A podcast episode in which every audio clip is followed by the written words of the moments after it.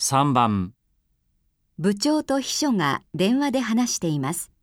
秘書はどのレストランを予約しますか平野さん、ニューヨークから見えたアナリストのバーニーさんをディナーに招待したいんで、あさっての晩7時にお店を予約してほしいんだけど、はい。何人のご予定ですかお客様もご一緒で5人分。はい、かしこまりました。バーニーさんはどんなものがお好きなんでしょうか和食がお好みなんだ。和食はヘルシーだし、見た目が綺麗だってお気に入りなんだよ。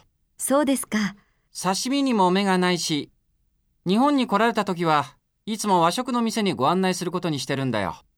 ご一緒のお客様は生ものは大丈夫なんでしょうか多分ね、皆さん日本通の方ばかりだって聞いてる。そうですか。えーっと、今外国の方に人気のあるレストランのリストを見ているんですが、そうですね。じゃあわかりました。良さそうなお店がありますので、5人で予約しておきます。じゃあ、頼みます。秘書はどのレストランを予約しますか